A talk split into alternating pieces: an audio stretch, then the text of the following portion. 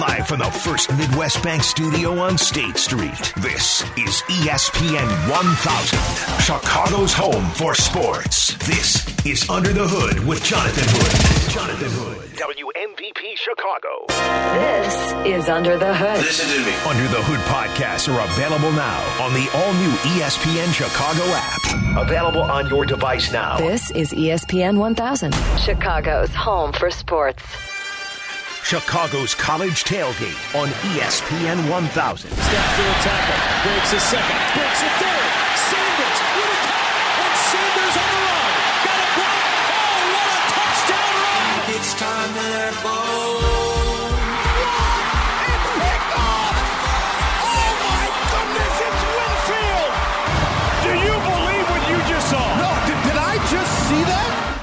think it's time to let go.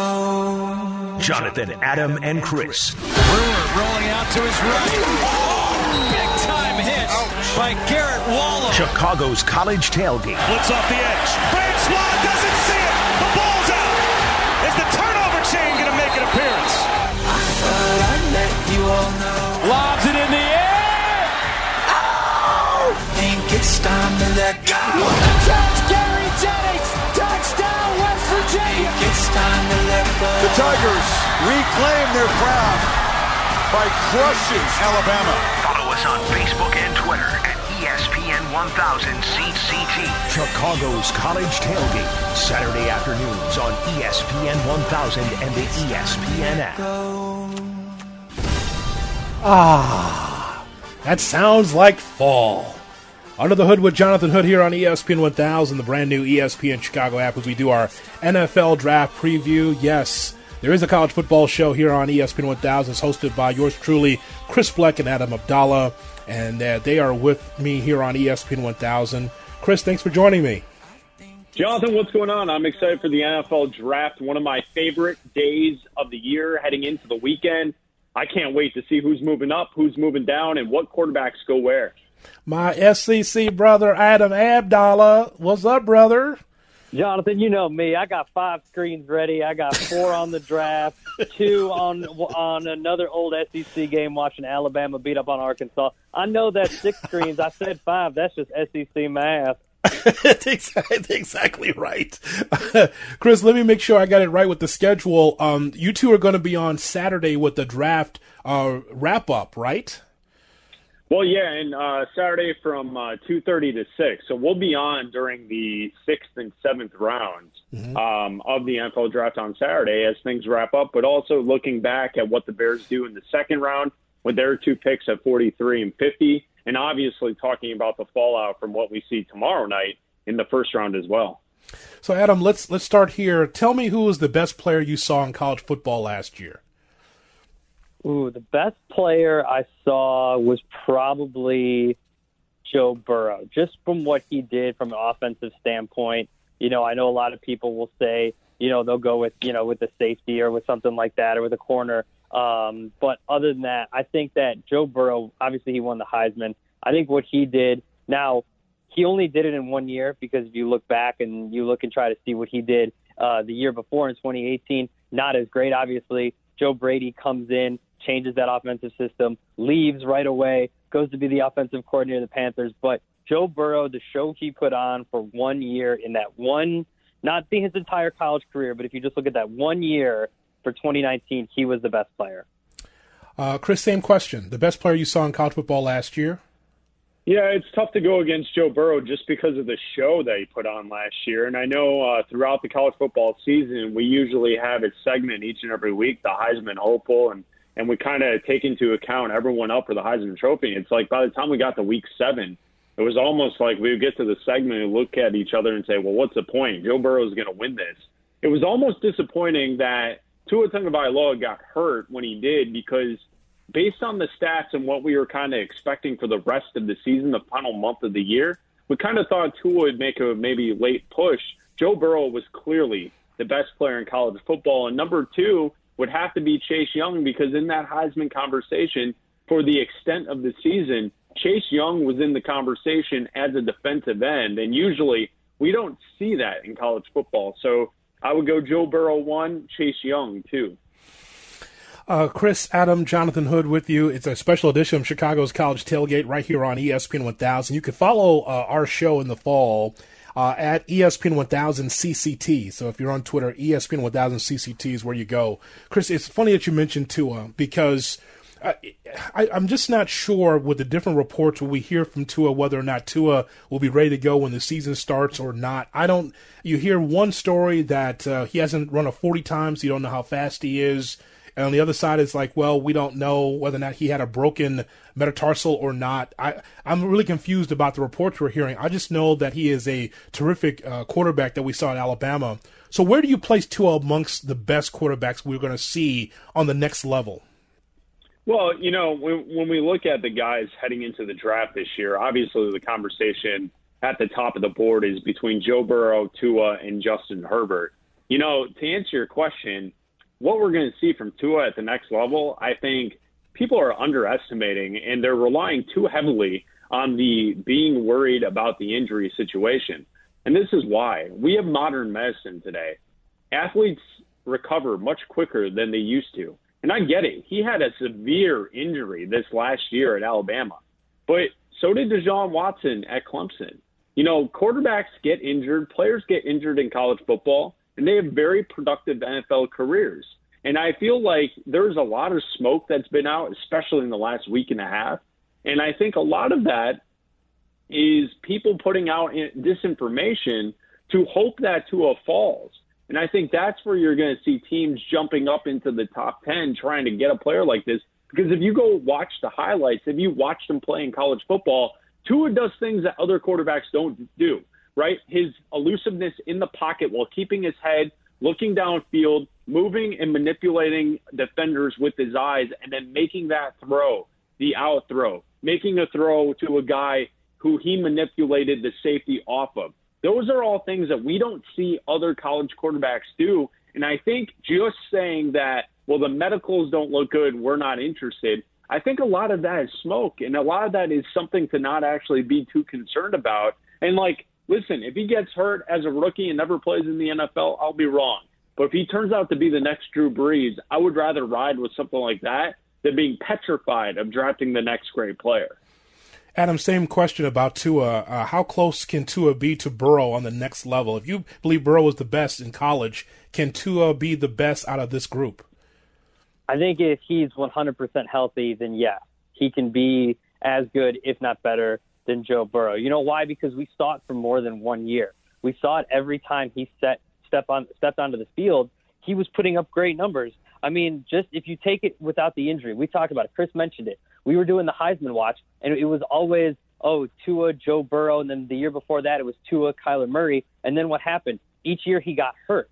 So he wasn't able to finish the season healthy. He wasn't able to, you know, play in those last few games. And those guys stepped up and eventually went on to win the Heisman. If you look at some of the stats, you know, look at some of the stats that, that translate to the NFL. Completion percentage 20 yards down, 20 plus yards downfield. He was third in college football. Inside the pocket QBR, he was first in college football. 11 to, between 11 yards and 20 yards downfield, second in college football. QBR when blitzed and when pressured, second in uh, in college football. So he's got the stats to go along with all the crazy plays that we would see on SportsCenter for those that didn't watch as closely as we do. But ultimately, you look at the system that Alabama was running, and the same with you know Joe Burrow. They're running professional systems. Like this is the, these are the systems that are successful in in the NFL right now. So as long as he's healthy, why wouldn't he be as good or better than Joe Burrow? It's all dependent on the health.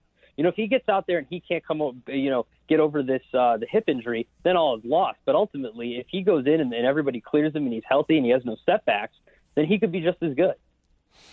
Chris Bleck and Adam Abdallah with me, Jonathan Hood. We are Chicago's College Tailgate. We do our college football show in the fall right here on ESPN 1000. Follow the show at ESPN 1000 CCT. Adam, as we take a look at the wide receivers, right at the top is Jerry Jeudy and Henry Ruggs, two wide receivers that were great for the Crimson Tide. What did you remember most about their time in college, and what are your expectations for them on the next level?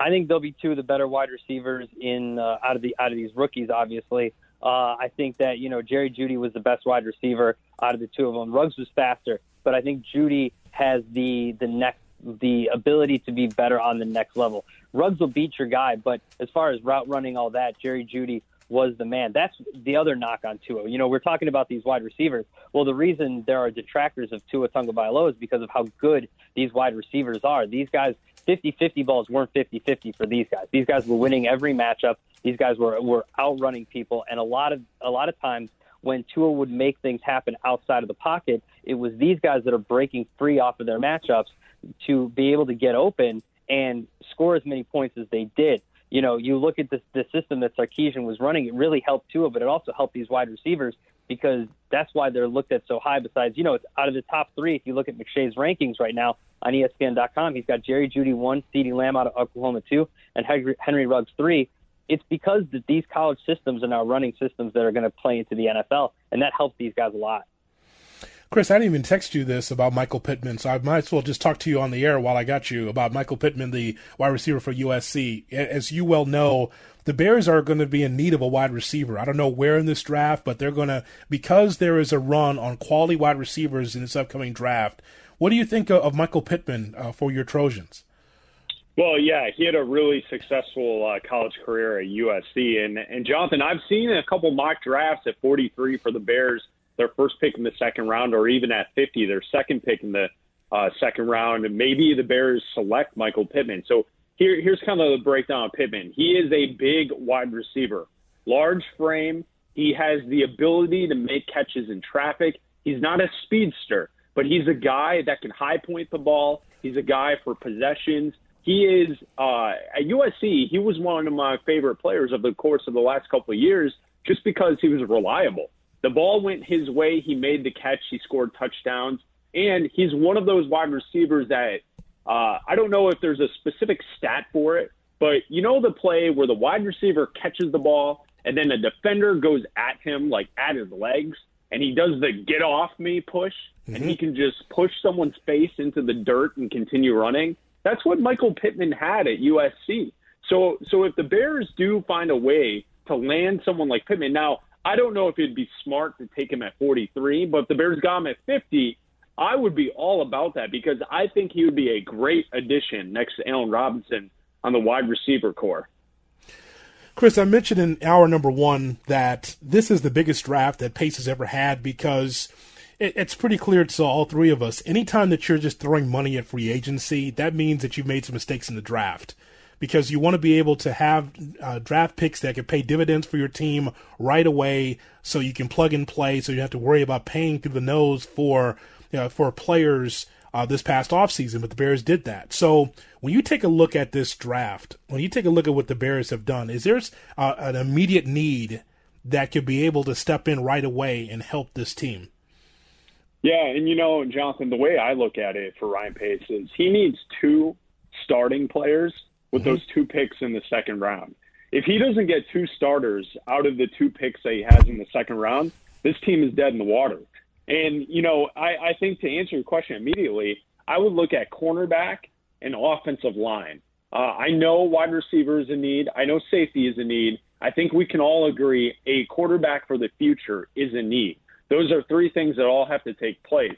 But I could see him drafting an offensive line player who could immediately start and then also a cornerback to be opposite what we have Kyle Fuller because now with Prince Amukamara moving on, that's a major hole on this defense that I'm worried about. I don't feel like enough people in town have really talked about that.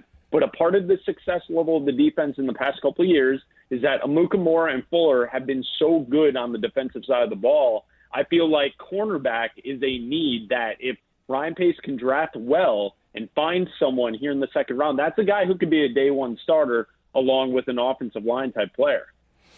Adam, same question about it. You know, is there a day one starter in this draft based on the Bears draft position that could be productive right away? Because if you're Pace, you need that. You you, you threw some money in free agency, sure, but there's still some holes in this depth chart.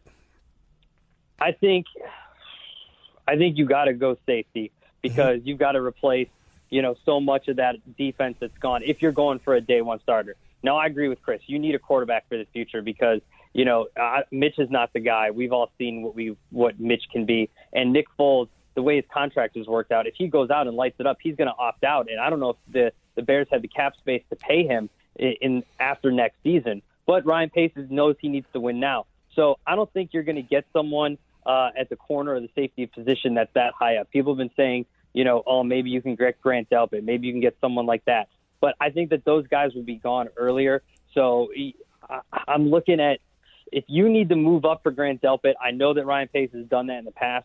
You can because after that, the bottom kind of falls out on the safety position. If you want to try to get a corner, you could maybe a, a lot of these guys might be still be available. AJ Terrell out of Clemson was really good. Uh, Jaylon Johnson out of Utah had a really good season. I don't know if those guys are going to be around because if you look at all the reports, there could be a run on tackles now in the first five picks of the draft. Like we have no idea how this draft is going to shake out, but I think he goes corner or safety with that first pick to get a day one starter. I don't want him to go tight end. I know that you know a few mock drafts have have the Bears taking Cole Kmet out of Notre Dame we've seen what he is. It's a bad tight end class this year. You're not mm-hmm. getting, you know, uh, I don't think you're getting a, a good day one starter in the tight end position. I wouldn't want him to see go to go wide receiver uh, at 43, maybe at 50, like Chris said. But you need to go corner or safety. And you know what? If he goes, if he goes quarterback, if Jalen's there and Jalen Hurts is there at 43, I would be happy with him taking that because I think you also need to plan for the future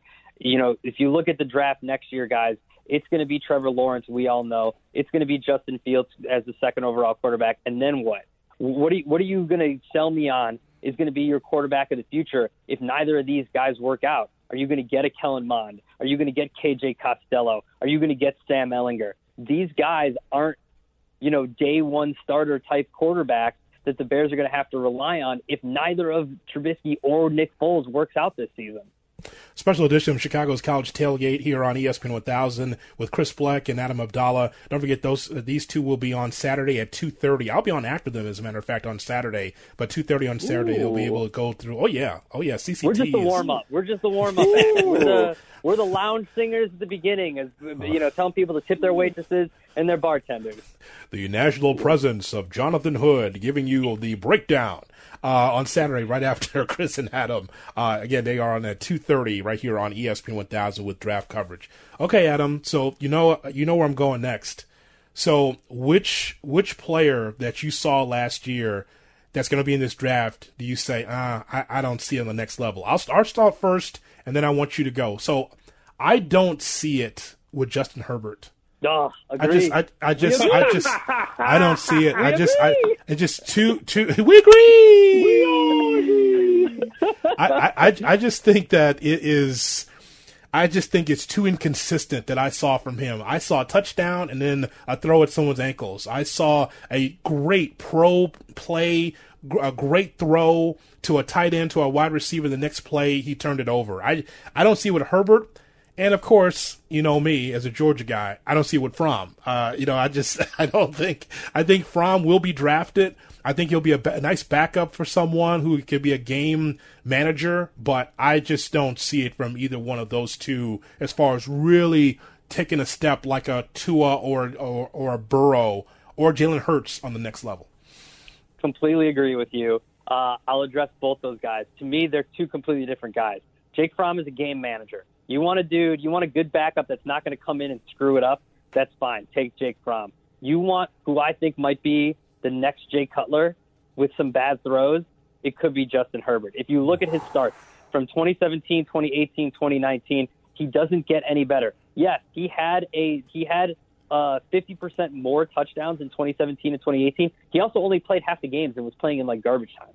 So he played and threw half as many att- attempts and completions. So he's never actually gotten better. He went from 15 touchdowns with half the performance, 29 touchdowns with a full performance year, and then 32 touchdowns. He didn't have a lot of interceptions, only six interceptions last year, but a lot of poorly thrown balls, like you mentioned, Jonathan, that could turn into interceptions, could turn the ball over. You know, a third down incompletion, it might be just as bad as a turnover in some uh, uh, some situations, right? So you got to look at it. I just haven't seen enough growth from Justin Herbert to warrant why people are considering taking him over Tua. Yes, the floor might not be as bad because of the injury concerns with Tua, but the ceiling on Tua is so many stories higher than it's like when you go into like a neighborhood and they start building up all the buildings around it. There's yeah. that one house in the middle that won't budge. That to me is Justin Herbert. He just won't budge. He hasn't gotten any better over three years of college, and I don't think he's or four years of college, and I don't think he's ever going to. Well, who's your guy, Adam? Uh, you want to you want to just take two minutes on Chase Claypool and tell me he's not going to be good? Who do, who do you? No, who do you, like, well, who I is mean, it? look, Who's your that's guy? The problem is I can't tell you that like, oh, Cole Kmet's not going to be great if you take him as like the first uh, tight end taken because he's just a blocker and okay, he can catch all right, I guess. But like, there's not. I this is a very deep wide receiver group, like we've talked about. Like, I'm not going to break down offensive tackle play and be like, this guy doesn't have as good of moves or whatever. I don't like his hand technique. It's the quarterbacks. We analyze quarterbacks. That's what we do. I don't see it from Justin Herbert. He's the one guy that I think is overrated in this draft, and I might be wrong, but from what I've seen watching him play, and I'm always on that late night West Coast creek trying to chase, and he has cost me over and over again. Uh, and because not because of that, but I just haven't seen it with him. He's just okay. Like he's good. He's good enough to not lose you games, but ultimately his turnovers and his poorly thrown football uh, might not might translate to more interceptions on the on the next level. Chris, who's the guy in uh, that we saw last year that may just not resonate on the next level for you? Well, I think you guys both nailed it. It it is Justin Herbert, and you know if you look at the stats and what you kind of find is that in Oregon's offense, they threw a lot of screen passes. So his completion percentages and the way they move the ball downfield is inflated based on the short passes he makes. I heard Joel Klatt earlier today say that the problem with Herbert is that he has no finesse. He doesn't throw the ball. He just, I mean, he doesn't pass it. He just throws it as hard as he can. And and I also know that last week we had Brett Coleman on our show, and he told us that the person that Justin Herbert reminds him of is Mitchell Trubisky because yeah, he has a hell of an arm, but he can't place it. He can't he can't lead guys into spots. And that's what being a quarterback in the NFL is all about, is being able to fit it into tight windows and to maximize the ability to kind of influence the defense to to your ability to win. And so I think Justin Herbert's a guy. I would also point out that like I think it's pretty important to kind of follow what happens with Jordan Love from Utah State.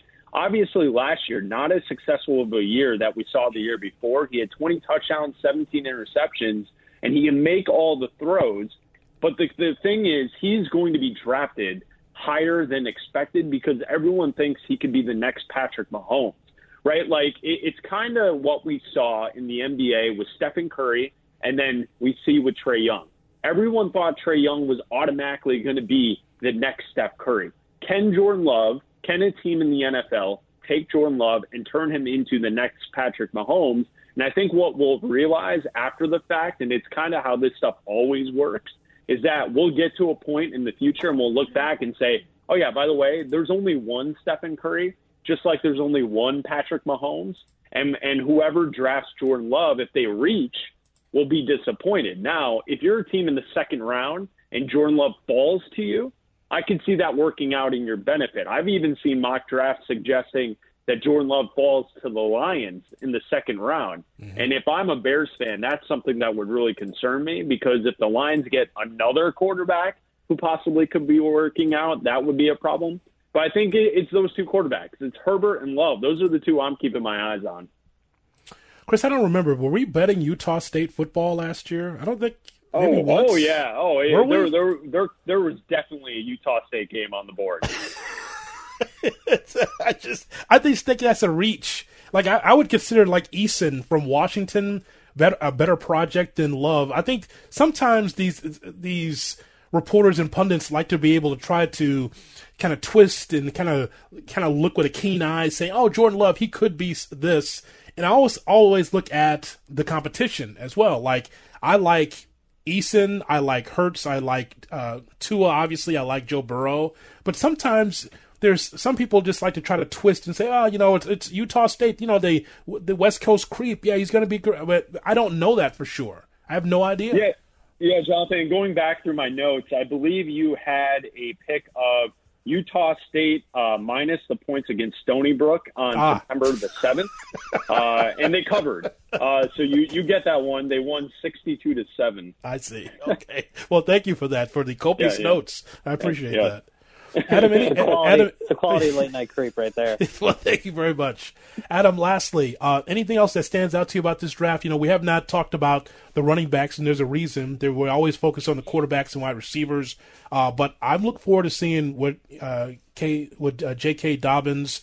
uh, Swift from Georgia, Jonathan Taylor can bring because I think they can bring something to a team. Uh, uh, Helaire as well from LSU.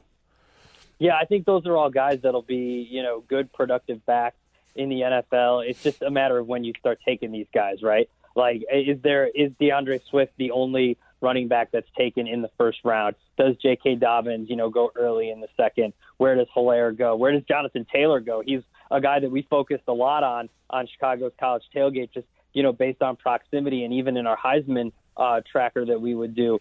So, you know, a guy like him who can be a very productive back with a really productive season. He was basically their entire offense that entire year. It's interesting where he goes. Do we get a run on running backs if some of these guys are taking You know, we're taking all these offensive tackles uh, early. Do the running backs come after that, or have we just kind of learned that you know any of these guys you can? I mean, look, it's pretty deep. People are saying how deep the wide receiver class is. This is pretty. I mean, even AJ Dillon from Boston College was really good. Ke'Shawn Vaughn from Vanderbilt had a good season. So all these guys are. It's still a pretty deep running back class as well. Even though there are, you know, some real difference makers in that top four. So I think any of these guys at running back would be good. Obviously, the Bears don't need one. Uh, I don't think they'll be spending one of their two draft picks in the second round on a running. I would hope not. Could you imagine if we come in on Friday and dude took a running back, or on Saturday and dude took a running back? Oh my god, that'd be something.